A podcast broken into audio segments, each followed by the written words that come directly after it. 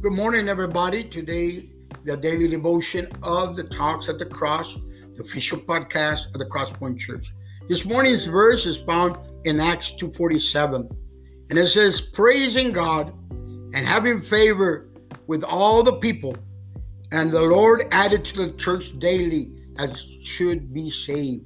Let me read that again. It says, "Praising God." Look at the importance and having favor with all the people and the Lord added to the church daily such as should be saved. What a powerful verse. It gives us the power of praising God. Let's praise God today together. Let's thank Him. Let's praise Him. Let's wake up with this attitude of praising Him.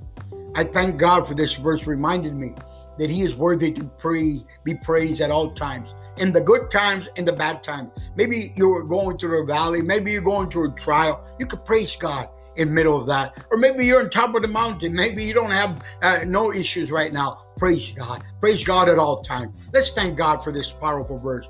Dear God, we thank you for your word this morning, God, reminding us that we must praise you, Lord and that you will manifest your power, your saving power, your healing power when we praise you, God. Bless my brothers and sisters. Uh, let us praise you with all our hearts.